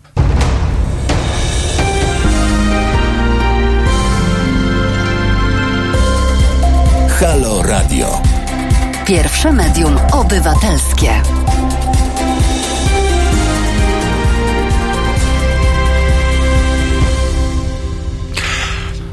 Dlaczego przenosimy się geograficznie niedaleko, a geopolitycznie zupełnie gdzie indziej? E, powinno nam wyjaśnić e, to proste pytanie. Dlaczego kwestia ormiańska jest dzisiaj ważna w Stanach Zjednoczonych i co to znaczy dla światowej polityki? To jest bardzo ciekawe pytanie i ono ma większe znaczenie tak naprawdę, wydaje mi się, chyba na poziomie symbolicznym niż tak naprawdę na poziomie e, faktycznym. No musimy pójść po kolei. To znaczy zdajemy sobie sprawę z tego, że od e, dobrych kilku miesięcy e, relacje turecko-amerykańskie są w coraz gorszym stanie. Z wielu powodów. Z wielu powodów. nie- Pierwszym powodem sprawa. oczywiście była decyzja Donalda Trumpa o wycofaniu e, wojsk amerykańskich z północnej Syrii, które tak naprawdę pozwoliły na interwencję wojskową turecką na terytoria zamieszkane przez, przez Kurdów. E, oczywiście ta operacja, która była tak pięknie nazwana zmierzchem pokoju e, przez prezydenta Erdoana, e, miała konkretnie na celu odcięcie Syr, Kurdów syryjskich od Kurdów tureckich i była po prostu grą, e, w której e, e, Ankara chciała ugrać swoje interesy. Drugim elementem jest oczywiście zakup systemów zbrojnych od Rosji, który spotkał się z dużym sprzeciwem zarówno ze strony Stanów Zjednoczonych, jak i Unii Europejskiej. No musimy pamiętać, że Turcja jednak mimo wszystko jest członkiem NATO, mimo że od lat prowadzi już zupełnie równoległą politykę, jeżeli chodzi o, o zbrojenia. Wobec tego te relacje rosyjsko-amerykańskie, przepraszam, turecko-amerykańskie od dłuższego czasu e, były w coraz gorszym stanie. No i w pewnym momencie e, z inicjatywy e, amerykańskiego kongresu, Izby Reprezentantów, e, zdecydowano się o przegłosowaniu rezolucji uznającej e, ludobójstwo Ormian, czyli rzezie z roku 1915 dokonane przez e, rządzących wówczas e, młodoturków w Imperium Osmańskim. No i to jest ciekawe z kilku względów. Po pierwsze, y, amerykań, y, am- armiańskie lobby w Stanach Zjednoczonych domagało się takiej, takiego głosowania no, praktycznie od lat 60., e, kiedy ten temat pojawił się w szerszej opinii publicznej. Po drugie, kwestia jest taka, że zawsze to był dość duży spór pomiędzy konserwatystami e, i demokratami w samych Stanach Zjednoczonych. Wiemy, że Izba Reprezentantów jest teraz e, pod kontrolą e, demokratów. E, Wiemy też, że w Senacie, e, przedwczoraj bodajże, e, z inicjatywy jednego z senatorów e, z Dakoty Północnej, ta inicjatywa została zablokowana, e, mimo że jednym z polityków, którzy domagali się e, przegłosowania, e, przegłosowania e, inicjatywy był Ted Cruz, e, który raczej jest... Były konserwatywny kandydat Byłym w konserwatywnym, prawyborach dokładnie, republikańskich na prezydenta. E, W związku z tym e, elementów, które się składają tutaj na cały obraz jest sporo. Natomiast e, co jest ciekawe, e, uchwalenie rezolucji w takim momencie spotkało się ze sprzeciwem nie tylko w Turcji i w Azerbejdżanie, ale nawet w samej Armenii. Dlatego, O, że Dlaczego? Dlatego, że spora grupa e, ormiańskich polityków, e, ludzi, którzy wyznaczają pewne trendy w opiniach e, w tej Kaukaskiej Republice, uważa, że nie jest odpowiednim momentem na, e, na, na, na, na, przegłosowywanie rez, re, rezolucji, moment, w którym Stany Zjednoczone miały tak złe relacje z Turcją. E, Trzeba, trzeba powiedzieć to, że kwestia uznania ludobójstwa Ormian e, w Armenii jest kwestią głęboko tożsamościową. Bycie współcześnie Ormianinem bez nawiązywania na poziomie takiej tożsamości kolektywnej do ludobójstwa jest, można powiedzieć, wręcz niemożliwe, wobec tego, wobec czego wielu Ormian jest przeciwnych takiemu instrumentalnemu traktowaniu tegoż zagadnienia e, i wykorzystywaniu go do bieżącej walki politycznej, chociaż i tak to się dzieje e, zarówno w nawiązaniu do konfliktu o Górski Karabach, jak i e, w budowaniu relacji e, chociażby turecko-ormiańskich próbach odbudowy e, relacji pomiędzy Ankarą i Erywaniem. A czy na poziomie globalnym e, ten symboliczny wymiar, bo zaczęliśmy od tego, że to jest sprawa e, symboliczna i etosowa, e, może się przy, przyczynić do jeszcze e, gorszych relacji amerykańsko-tureckich i je zaognić? E, Wydaje mi się, że może, chociaż nie musi koniecznie tak być, dlatego że można tutaj zbudować pewną analogię do e, jednego z wyroków sądowych wydanych przez Europejski Trybunał Sprawiedliwości wobec jednego z e, tureckich polityków kilka, kilka lat temu, który, w, który dotyczył kwestii nazywania ludobójstwa ludobójstwem. Wówczas szwajcarski Trybunał wydał opinię o tym, że ta sprawa nie powinna być w ten sposób, nie powinna być w ten sposób rozpatrywana, McDonald's, znaczy ten polityk w Niemczech nie powinien być karany e, ze względu na to, e, że jest to przeciwne wartościom związanych z wolnością słowa w Unii Europejskiej. I to się wszystko tak naprawdę rozeszło po kościach i wydaje mi się, że w, tej, w, tym, w, tym, w tym kontekście też może się tak skończyć, zwłaszcza, że to nie jest jeszcze zamknięta sprawa e, ze strony Stanów Zjednoczonych, bo musi to przegłosować nadal Senat, żeby to miało pewną moc wiążącą na, ten, na, na, na teren całych Stanów Zjednoczonych, bo dotychczas w Stanach Zjednoczonych to wyglądało tak, że poszczególne legislacje, legislacje poszczególnych stanów e, bądź uznawały ludobójstwo, bądź go nie uznawały. Dlatego wydaje mi się, że trudno w tej chwili opiniować i to może pójść i w jedną i w drugą stronę. Może to dalej wpływać na relacje e, turecko-amerykańskie, bądź też może się po prostu w pewien sposób rozmyć. Natomiast dość ciekawym wątkiem, bo to jest oczywiście, jak wszystko w tym kontekście bardzo wielowątkowe, są też relacje amerykańsko-izraelskie. Dlatego, że Izrael również jest państwem, które nie uznaje ludobójstwa Ormian z wielu względów, e, między innymi przez pewną grę z monopolizowaniem cierpienia. E, I e, jest to też, e, są takie komentarze, że uznanie ludobójstwa Ormian ma być pewnym e, narzędziem, które ma strofować Izrael, który generalnie przy jego relacje z, Turcją też są dość mocno aktualnie zaognione. Ja, ja kręcę głową, dlatego że ta mozaika, którą rysujesz, jest naprawdę niezwykle... Wielowymiarowa. Jest wielowymiarowa. To jest, to jest taki Mexican standoff, gdzie każdy trzyma pistolet wycelowany przeciwko kolejnemu, e, kolejnemu uczestnikowi tego śmiertelnego, zaplecionego koła. Strasznie ciekawe. Będziemy musieli porozmawiać o tym e, dłużej w jednym z kolejnych programów. E, obiecuję to zarówno tobie, jak i naszym słuchaczom. A my siłą rzeczy, bo czas jest nieubłagany, e, jest nawet bardziej bezlitosny niż międzynarodowa polityka. Zbliżamy się do końca, jest e, 14.53. Żegnam się z Państwem, aczkolwiek nie zamykamy na dziś anteny Halo Radio. Stery za chwilę przejmuje gotowy, już jak zwykle elegancki i podekscytowany na swoje kolejne dwie godziny dr Przemysław Witkowski. Bardzo mocno Wrocław jest dzisiaj reprezentowany na antenie Halo Radio, ewidentnie. My z Kajtkiem żegnamy się już z Państwem na dzisiaj. Słyszymy się jak zwykle w soboty po 13. Moim gościem był Bartłomiej Krzysztan. Dziękuję za obecność. Dzięki Jakub, dziękuję Państwu. Do usłyszenia. Jutro. Między 15 a 17 aktywista miejski. Wróg numer jeden pełnomocników 140-letnich właścicieli kamienic, przeciwnik betonu, miłośnik zieleni, Jan Śpiewak i jego goście. 15-17. www.halo.radio. Słuchaj na żywo, a potem z podcastów.